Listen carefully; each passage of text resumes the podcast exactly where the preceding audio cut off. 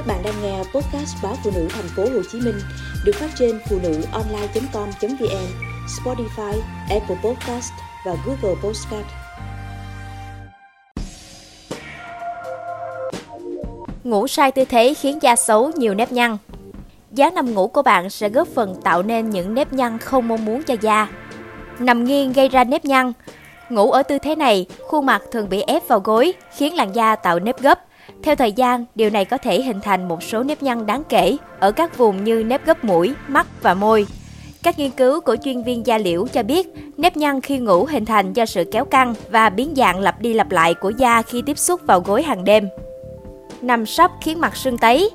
Tư thế nằm ngang, nằm sấp trong khi ngủ cũng sẽ làm thay đổi sự cân bằng lượng chất lỏng ở hai bên má, khiến gương mặt dễ bị sưng tấy vào mỗi sáng thức dậy. Vết sưng xẹp bất thường có thể làm ảnh hưởng đến dây chằng nâng cơ mặt, khiến làn da bị chảy xệ nhanh chóng. Nằm ngửa ngăn ngừa nếp nhăn Ngủ ở tư thế nằm ngửa được cho là làm giảm tình trạng hằn nếp nhăn trên làn da. Da mặt sẽ tránh tiếp xúc với gối cũng như giảm lực ma sát trên vỏ gối, gây nên những vết nhăn. Chọn vỏ gối chất liệu mềm mại. Chiếc áo gối bằng lụa hoặc satin mềm vừa tốt cho tóc vừa thân thiện cho làn da. Chúng làm hạn chế mức độ kích ứng trên da so với áo gối cô tông.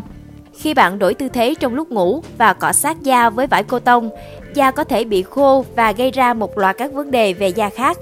Vỏ gối bằng lụa hoặc satin có thể làm ngăn sự hình thành mụn trứng cá vì chất liệu thoáng khí, ít bám bụi, vi khuẩn.